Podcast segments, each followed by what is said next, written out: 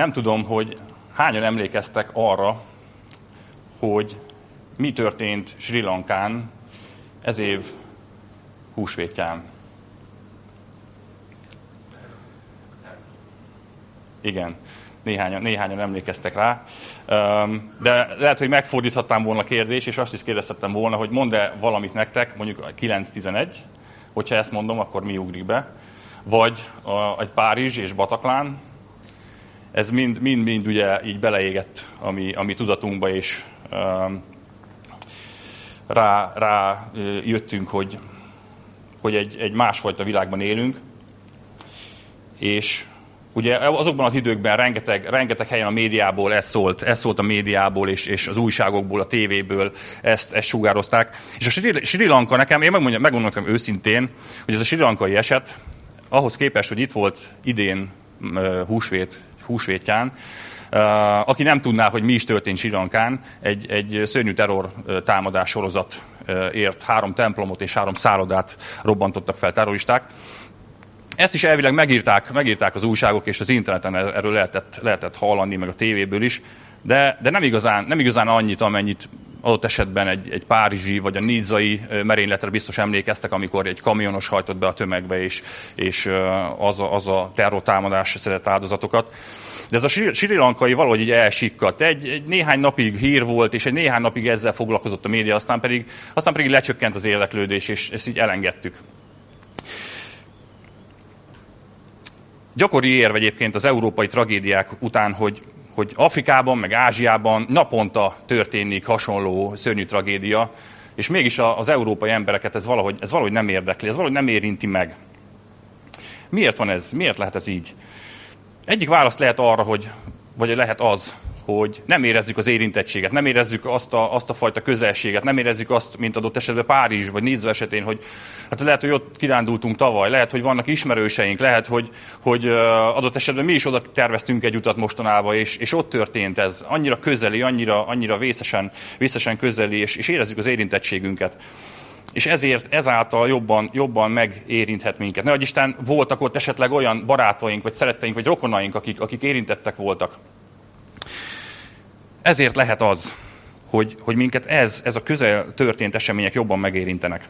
De valahogy nem rendülünk meg olyankor, amikor, amikor olyanok sérülnek meg, és olyanok, olyan helyen történik ilyen tragédia, ami, ami számunkra messze van, ami, ami számunkra ismeretlen emberekkel, akik adott esetben kicsit mások, mint mi.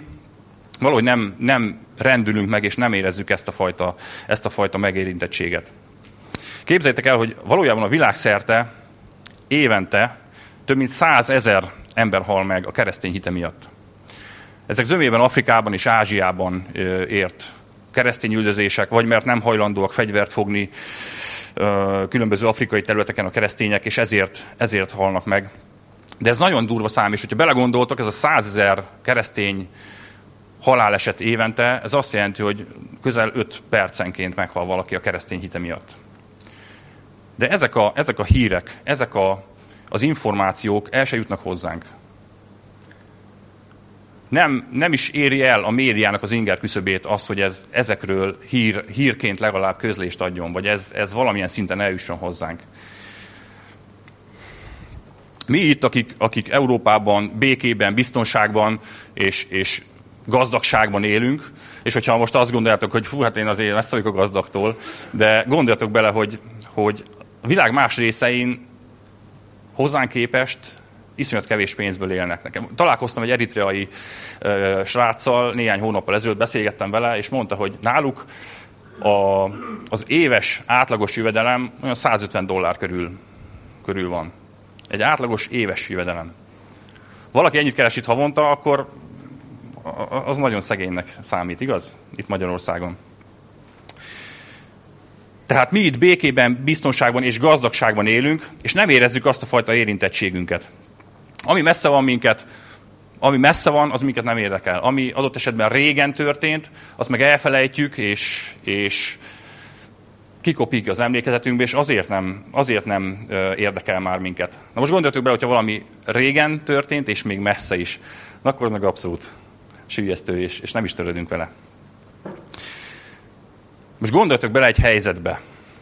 Gondoljatok bele abba a helyzetbe, hogy, hogy valaki régi újságcikkeket ad a kezetekbe, vagy régi képeket képeket mutat nektek, hogy, hogy olvasgassátok és nézegessétek. De mi, ezek az események, ezeket a, az események, amik, amiket leírnak ezekbe a cikkekben, ezek, ezek egy régi időben, egy, egy messzi, számotokra ismeretlen helyen történt, ismeretlen emberekkel.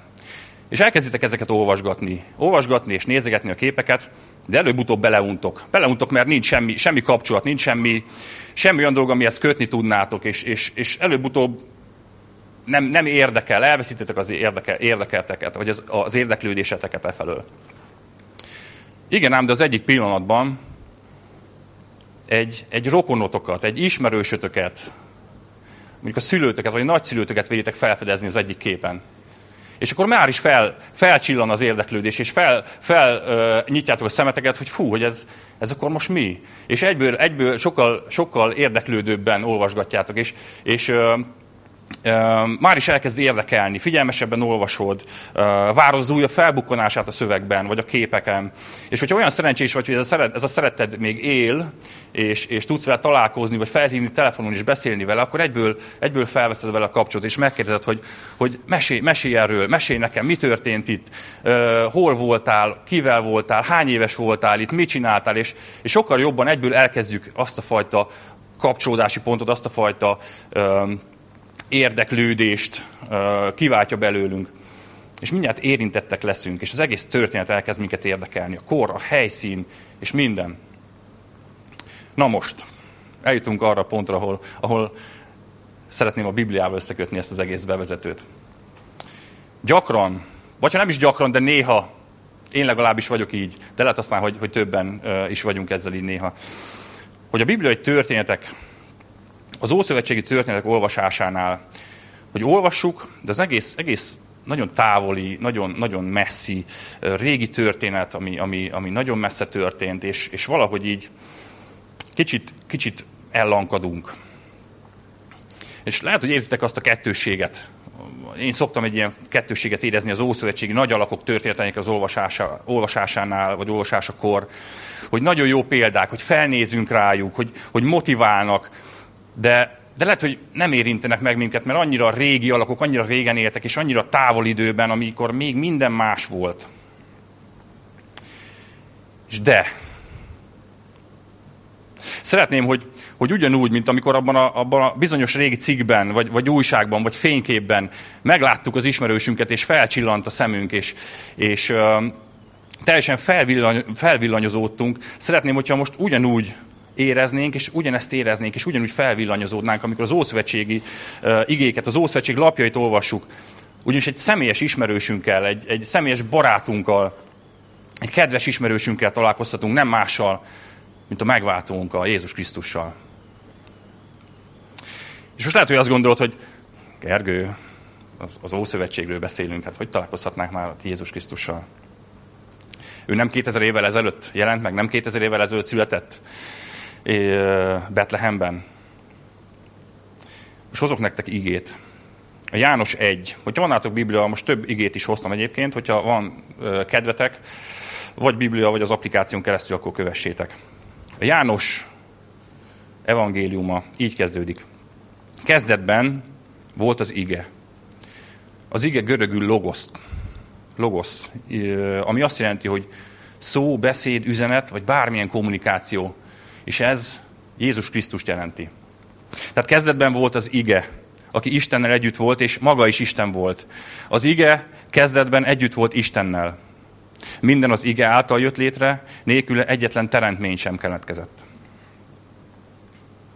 Tehát, hogyha ennek a tudatában kezdjük el olvasni az Ószövetséget, azon belül Mózes első könyvét, ami így szól, tehát a Mózes 1.1, kezdetben teremtette Isten. Akkor már a legelején, már a teremtésben is megláthatjuk Jézust. Ő ott volt.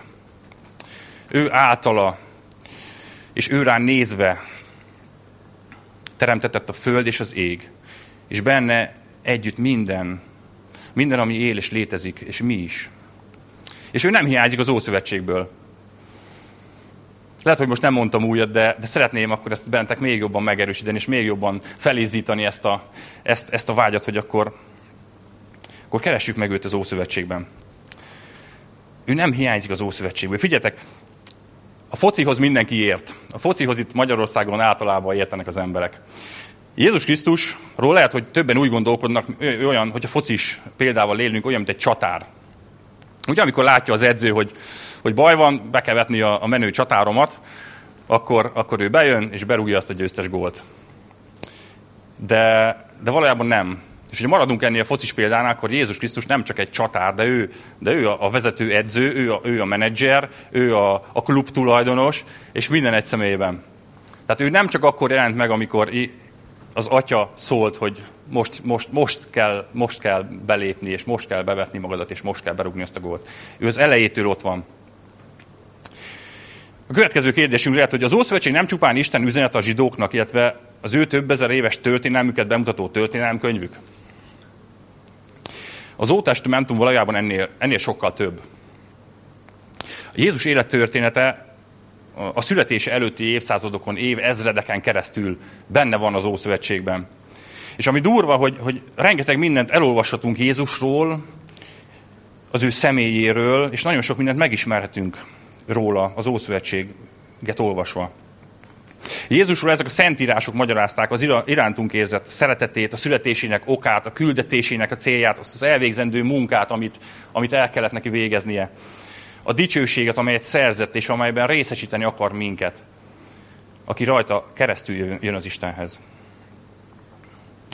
És valójában az Ószövetség nélkül a Jézust megismerésünk és a megértésünk az, az nagyon romlik. Sőt, nem is lehet teljes, ha nem veszük figyelembe az ószövetségi szentírásokban róla szóló információkat. Igazából azt kell meglátnunk, hogyha Jézust a karácsonyi történettől kezdjük el szemlélni, és csak akkor kezdünk el vele foglalkozni és ismerkedni vele, akkor Jézusnak csupán az emberi, emberi oldalával Ugye Jézus, aki megszületett Betlehemben, és befektették Jászolba, és jöttek a pásztorok, és, és ott a boci rálehelt, és annyi, látjuk, hogy annyira emberi, és tényleg olyan volt, mint mi. De, de lehet, hogy megmarad bennünk ez a kép, hogy, hogy Jézus annyira, annyira ember.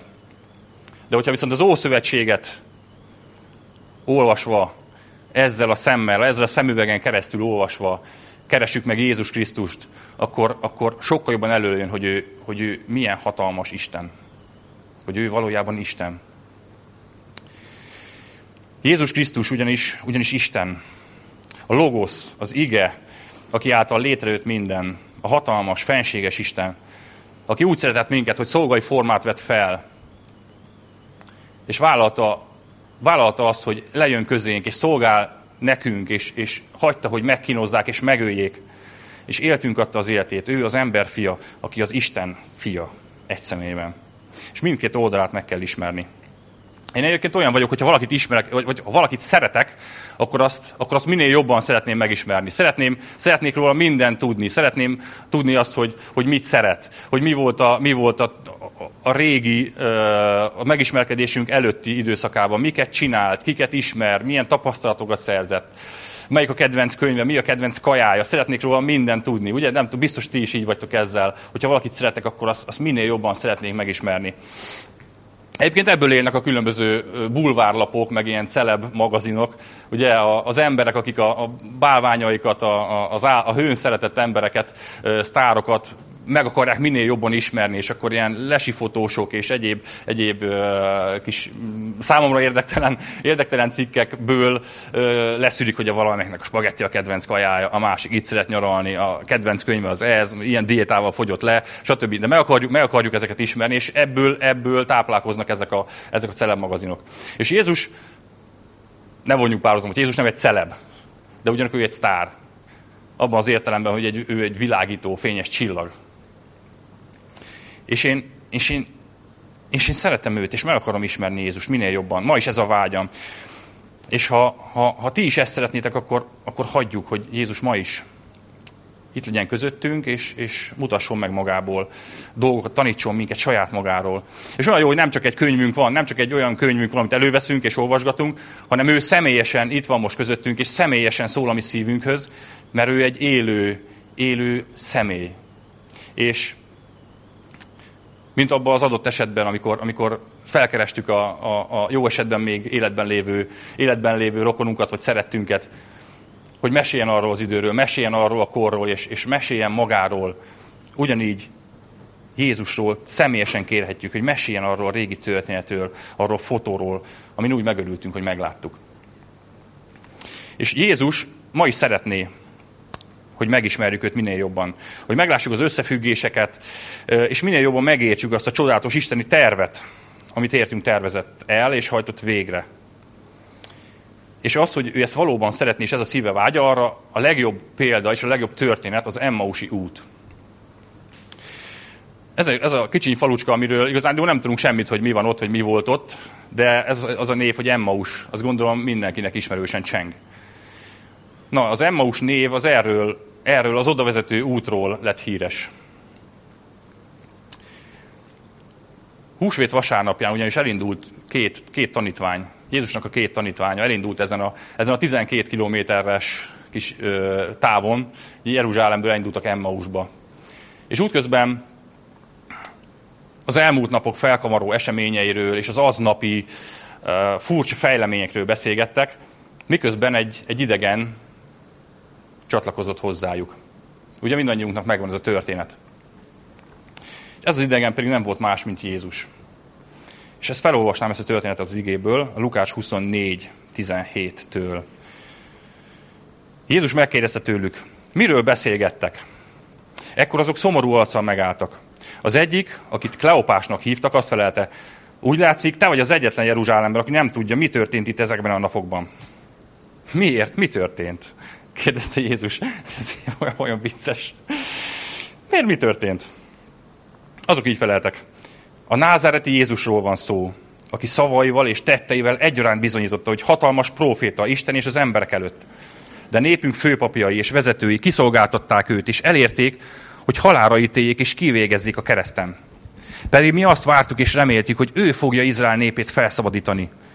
De már három napja, hogy mindez történt.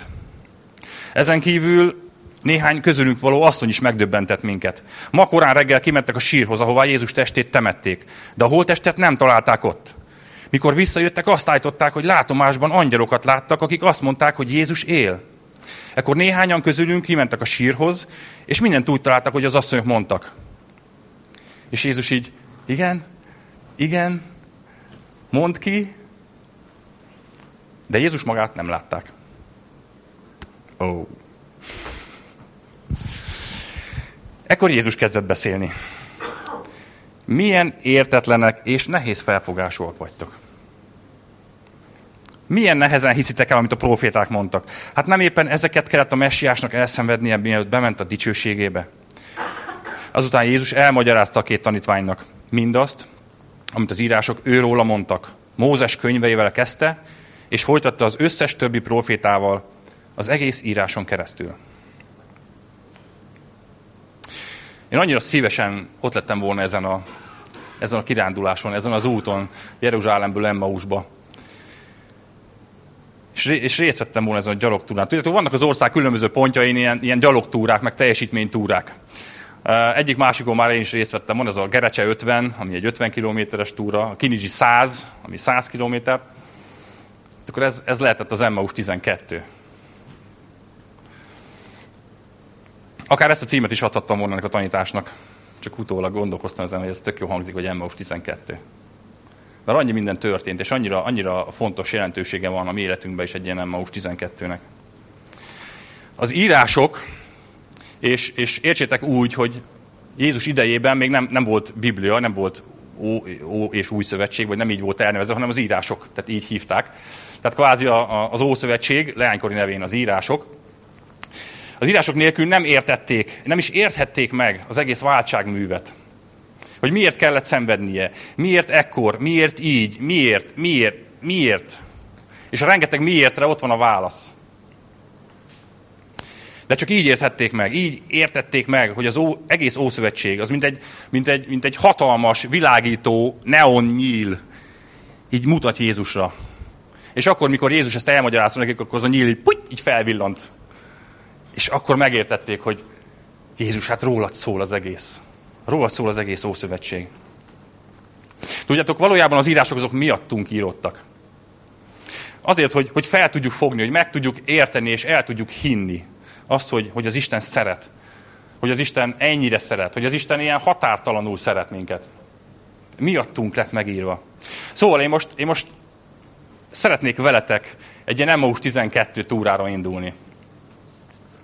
És nem tudom, hogy, hogy Jézusnak és a két tanítványnak mennyi időbe tellett, hogy milyen, mi volt a szintidő eh, ennek a, ennek a túrának, de ugye azt olvassuk, hogy már beesteledett, mire megérkeztek. Tehát nem mentek túl gyorsan. Nyilván nem is akartak, mert annyira itták a szavait, és, és annyira, annyira akarták még hallgatni. Szóval este, este volt, mire megérkeztek.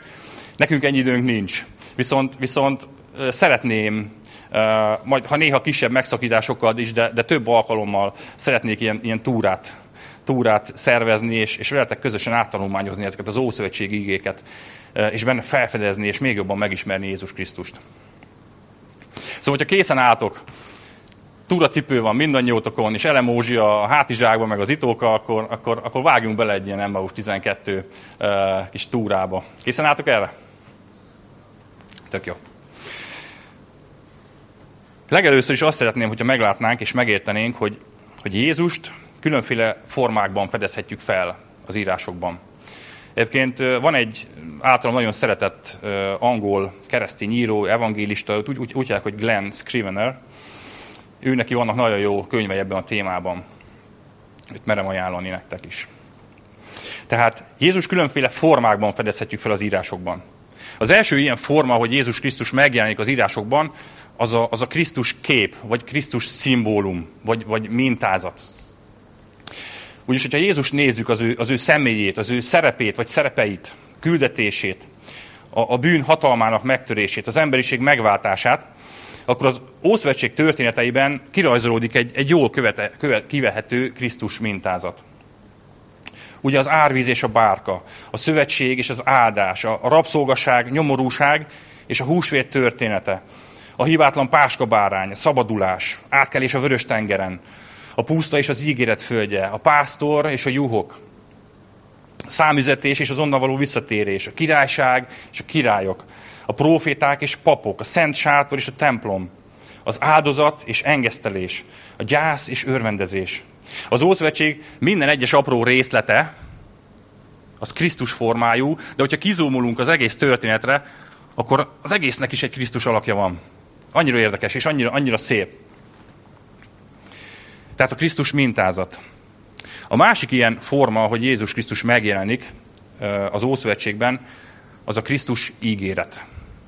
Ezek ugye azok a proféciák, amik Krisztus születése előtt több száz, sőt több ezer évvel már megmondták, hogy eljön a messiás. Istennek van egy terve.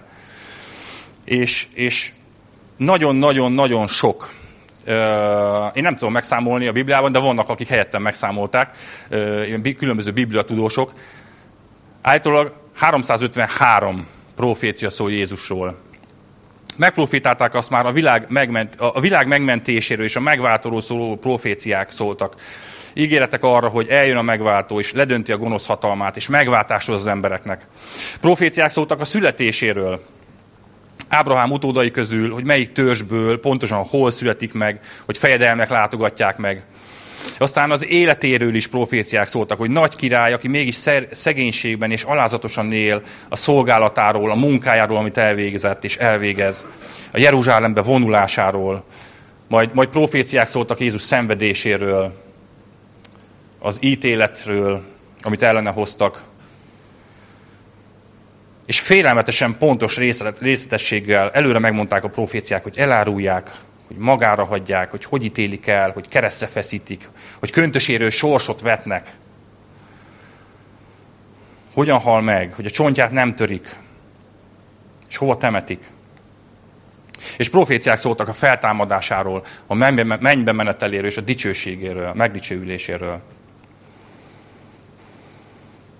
És miért adott proféciákat? Azért, hogy, hogy reményt adjon. Azért, hogy reményt adjon még a legsötétebb helyzetben is, hogy Isten velünk van. Ő szeret minket, és van egy terve. Ez az Ószövetségben élő, abban a korban élő embereknek ez egy hatalmas remény volt, hogy, hogy igen, Isten megígérte azt a megváltót, ő el fog jönni, és ebbe kapaszkodtak. és hitet adott nekik. Már Mózes és a, és a proféták is nem csak, nem csak tudatlanul önkívületi, önkívületi állapotban kaptak különböző uh, szemcelentől jövő sugalatokat, és akkor ezt papírra vetették, hogy de fogalmuk sem volt arra, hogy ez most mit jelent, meg mi, mi, mi, mire vonatkozik ez. Ők tudták, hogy Isten elküldi a megváltót. És ők, ők hittek a megváltóban. Tehát ami a nagyon durva, hogy a hit alapjaiban nem változott. A hit, tehát mi is, mi nekünk a hitünk, az, hogy hiszünk Jézus Krisztusban, Isten fiában, aki meghalt értünk a bűneinkért, ugyanez a hit volt jelen már az Ószövetségben is, és ugyanabban a messiásban, ugyanabban a megváltóban hittek már az Ószövetségi emberek is. Tehát a hitnek, a hitnek a tárgya az egy személy, ő Jézus Krisztus, és, és ez nem változott. És számomra itt, itt lett jelentőség, vagy itt értette meg a zsidók 12.2-ben uh, írott igét, hogy lenevegyük a szemünket Jézusról, aki hitünk elkezdője és befejezője. A hitünk már ott elindult, amikor Isten a legelső ígéretében megígérte, megígérte, hogy az embernek fia a fejedet tapos. És a harmadik forma, a harmadik forma, hogy Jézus Krisztus jelen van az Ószövetségben. Ugye volt a szimbólum, vagy kép, volt az ígéret, ami a proféciák, és van egy harmadik forma is. Az pedig Krisztusnak a valóságos jelenléte az Ószövetségben. Hogy ő, ő megjelenik ott, és jelen van. Ő, hogy ő nem csak mintázatként, vagy szimbólumként, és nem, csak, nem csupán a jövőre vonatkozó ígéretként, hanem, hanem személyesen is jelen van. Úgy, mint az Úr, aki Mózest motiválta, az Krisztus volt. Ezt a zsidók 11.26-ban olvashatjuk. A megváltó, aki elhozta őket Egyiptomból, az Jézus volt. Ezt olvassuk a Júdás 5-ben. A kő a pusztában, amelyből a szellemi víz fakadt, az Krisztus volt. Ezt, ezt Pál apostol az 1 Korintus 10.4-ben mondja. És ezt azért is fontos meglátni, mert Isten mindig is, Isten mindig is szent háromság volt, mindig is háromság volt. Ő nem, ő nem karácsonykor kezdett el hármasság lenni, és addig meg kettősség volt, hanem, hanem ő mindig hármasság volt. És hogyha ezt, ezt tisztában tesszük a fejünkbe, és ezt, ezt, ezt így végig gondoljuk, akkor, akkor az egyértelmű, hogy Jézus Krisztus a teremtés pillanatától, sőt már azt megelőzően jelen volt, együtt volt az isteni eh, szent háromság személyében. És szeretnék, szeretnék megnézni egy, egy részt a Bibliából, rögtön az Ószövetség legelején, és, és vizsgáljuk meg azt így együtt. Vizsgáljuk meg így együtt, hogy, hogy ez a három, három forma, ez a három jelenléte Krisztusnak, ez hogy, hogy is néz ki. A Krisztus mintázat, a Krisztus profécia, az ígéret, és a Krisztusnak a jelenléte. Ez hogy is néz ki? És nagyon-nagyon sok ilyen ószövetségi történet van, és gyakorlatilag az Ószövetség, sőt az egész Biblia minden egyes, minden egyes oldalán Jézus Krisztusra nézhetünk. És ezt szeretném majd veletek, veletek együtt így áttanulmányozni, és most időnkben viszont csak, csak egy, egy bibliai igerész fér, ezt, ezt akkor nézzük, itt, nézzük át ebből a szempontból. És egy nagyon, nagyon korai a Bibliának a leges legelejéről szeretnék egy, egy igét hozni nektek, mégpedig az 1 Mózes 3-ból. És az 1 Mózes 3.6-tól olvasom. Kövessétek. Mindenki ismeri ezt a történetet. Az asszony látta, hogy milyen gyönyörű a fa, és azt gondolta, hogy a gyümölcsök biztosan jó ízűek lehetnek. Elhitte, hogy a gyümölcsök bölcsé teszik, ezért leszakított egyet és megette. Majd adott a gyümölcsből a levő, vele levő férjének is, aki szintén nevet belőle. Hirtelen, mintha mindkettőjüknek felnyílt volna a szeme, mindent másképp láttak. Azt is azonnal észrevették, hogy mesztelenek. Ezért összekötözött fügefa levelekből valami ágyékötő félét készítettek, és azt vették magukra. Mikor az alkonyat közeledett, és feltámadt az esti szellő, az örökkévaló Isten sétára indult a kertben. Ádám és felesége meghallották, hogy közeledik, és elbújtak előle a fák közé. De az örökkévaló Isten kiáltott. Ádám, merre vagy?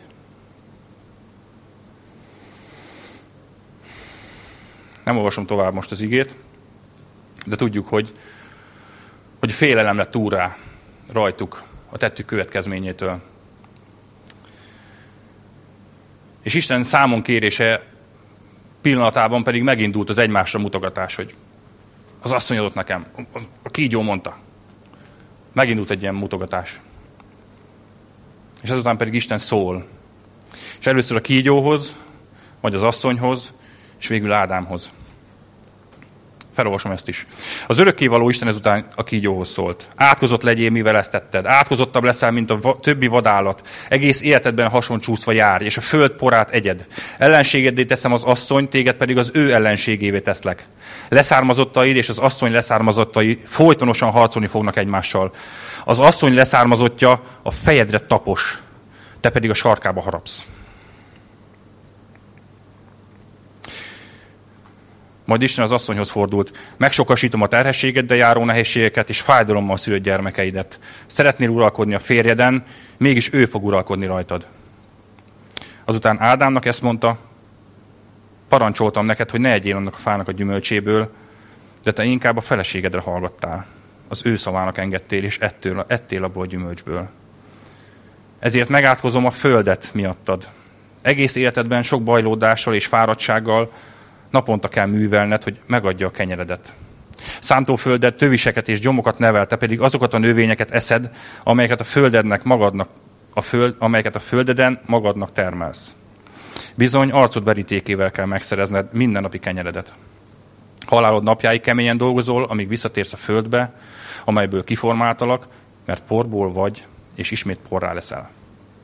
Ezután Ádám elnevezte a feleségét Évának, mert Éva lett az ősanyja minden utána következő embernek. Majd az örökkévaló Isten állatbőrökből jobb ruhákat készített Ádámnak és a feleségének, és abba öltöztette őket.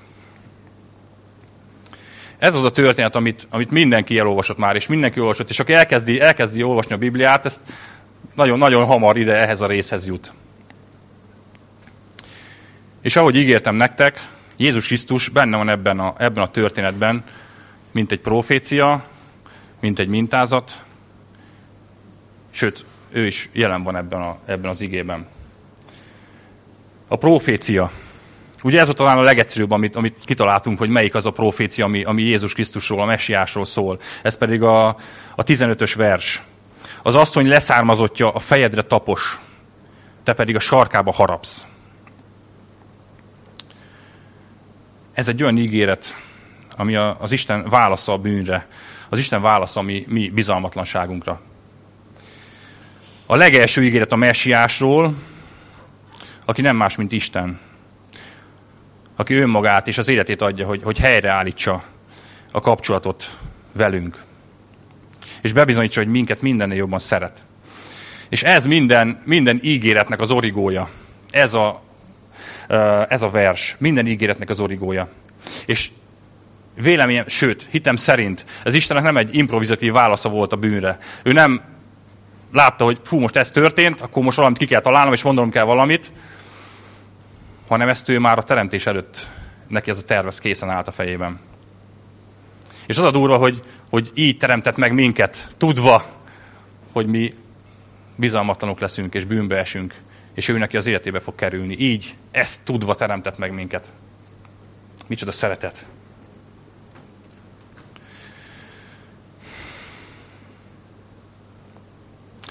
Krisztus szimbólum. Hol lehet jelen a Krisztus szimbólum ebben a történetben? Ugye Ádám és Éva a bűnük következtében féltek és szégyelték magukat, és, és egy pillanat alatt rájöttek, hogy, hogy ők mesztelenek. És elkezdték, elkezdték magukat takargatni fügefa levelekkel, meg bebújni a bozótba, hogy amikor jön az Isten, akkor ne lássa őket, mert, mert szégyelték magukat. És hányszor, hányszor takargatjuk mi is, mi is a mi bűneinket, a mi szégyenünket, és fonunk fügefa levelekből mindenféle kis ágyékkötőt magunk köré.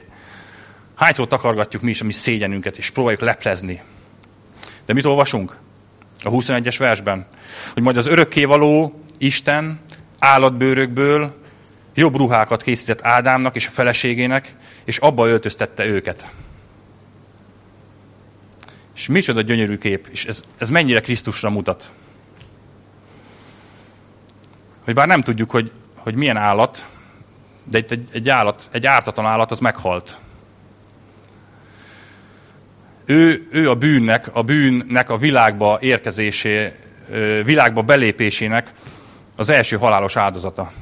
Ebbe belegondoltatok? És azért, hogy Isten minket fel tudjon öltöztetni. És Isten Krisztusba öltöztet minket. Ő az, aki, ő az, aki elfedi a bűneinket. Ő az, aki elfedi a szégyenünket. És Isten készíti ezt a ruhát nekünk.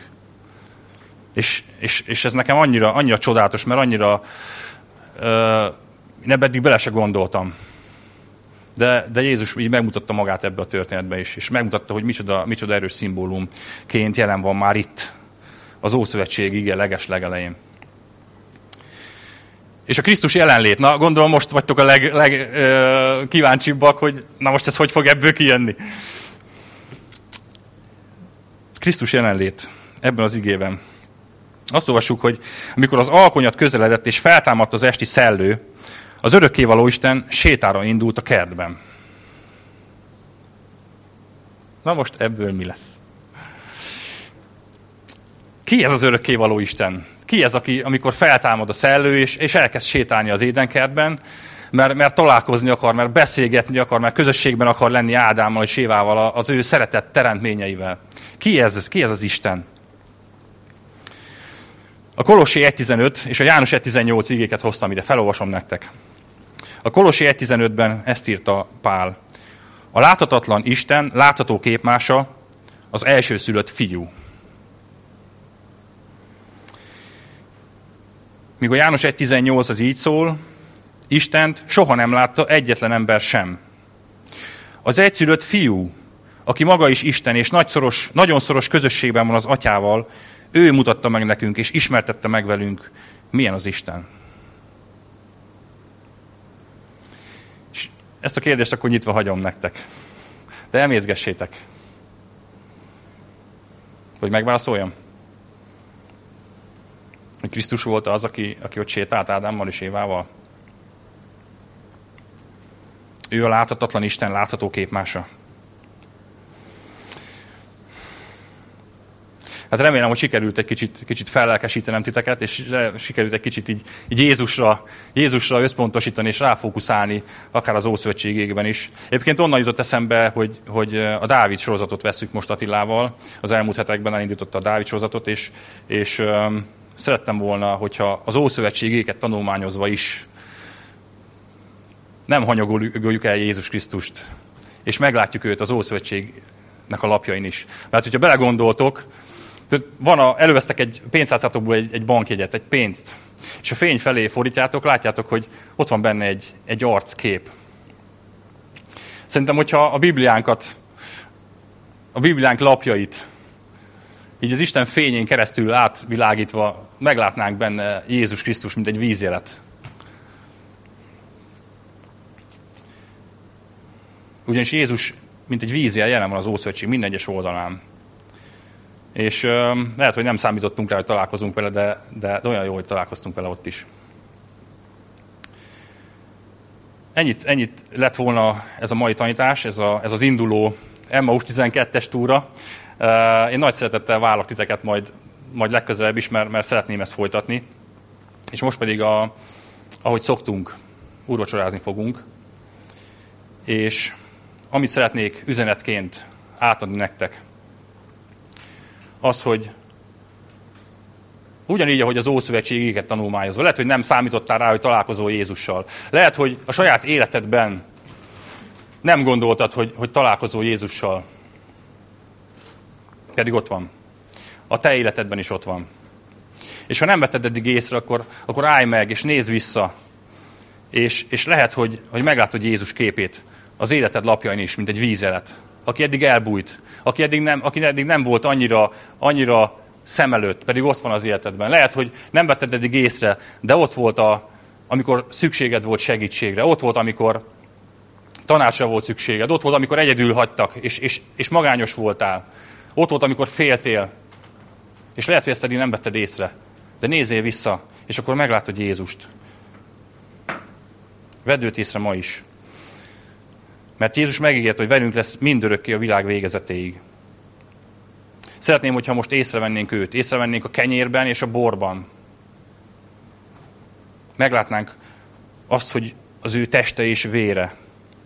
És a bizony, egy, egy bizonyíték arra, hogy minden ígéret, minden profécia, az Ószövetség és az egész Biblia minden egyes szava az igaz. És ez azt bizonyítja, hogy Isten, aki Atya, Fiú és Szentlélek, ő mindennél jobban szeret téged, és téged, és mindannyiunkat, és engem is beleértve. Imádkozzunk. Drága Úr Jézus, köszönöm, hogy megmutattad azt, hogy te nem csak karácsonykor születtél meg, nem csak egy, nem csak egy síró kisbabaként és emberként élted le az életet, és egy, és egy jó tanító és proféta, hanem te egy valóságos Isten vagy. És ezt csak akkor vehetjük észre, hogyha az Ószövetséget is ezzel a szemmel olvassuk. És köszönöm, Uram, hogy ezt megmutattad, és köszönöm, hogy erőt tanítottál most minket. Szeretnénk téged még jobban megismerni. Szeretnénk mindent tudni rólad, Uram. És köszönöm, hogy, hogy te beteljesíted ezt a vágyunkat. Köszönöm azt, hogy megmutatod, és, és szívesen mesélsz magadról, és szívesen tanítasz minket, és, és megmutatod azt, hogy ez az isteni terv, amit az Isten eltervezett, már a teremtésünk pillanatában tudta, hogy ő meg fog halni értünk. És hogy ezt meg tudjuk érteni, és fel tudjuk fogni, és el tudjuk hinni. Köszönöm, hogy te segítesz ebben. Köszönöm, Szent Szellem, hogy itt vagy közöttünk. Köszönöm, hogy szólsz, és az igédet megvilágítod. Drága Jézus, köszönöm, hogy, hogy te nem csak egy, egy múltbeli, poros könyvben lévő régi személy vagy, egy régi eltűnt figura, hanem te egy valóságosan élő, uralkodó király. Te vagy az Isten fia, aki, aki feltámadtál, és azóta is uralkodsz, és, és itt van, jelen vagy közöttünk is. Uram, akarunk téged még jobban megismerni, akarunk téged megérinteni, akarunk veled közösségben lenni, és köszönöm, hogy te ezt, te ezt megadod. Úr Jézus, kérek segíts a mi életünket így élni, a mindennapjainkat így élni, hogy mindig meglássuk azt, hogy Te ott vagy velünk. Mi Te benned bízunk, és, és, és szeretünk, Úr Jézus. A Te nevedben imádkoztam. Amen.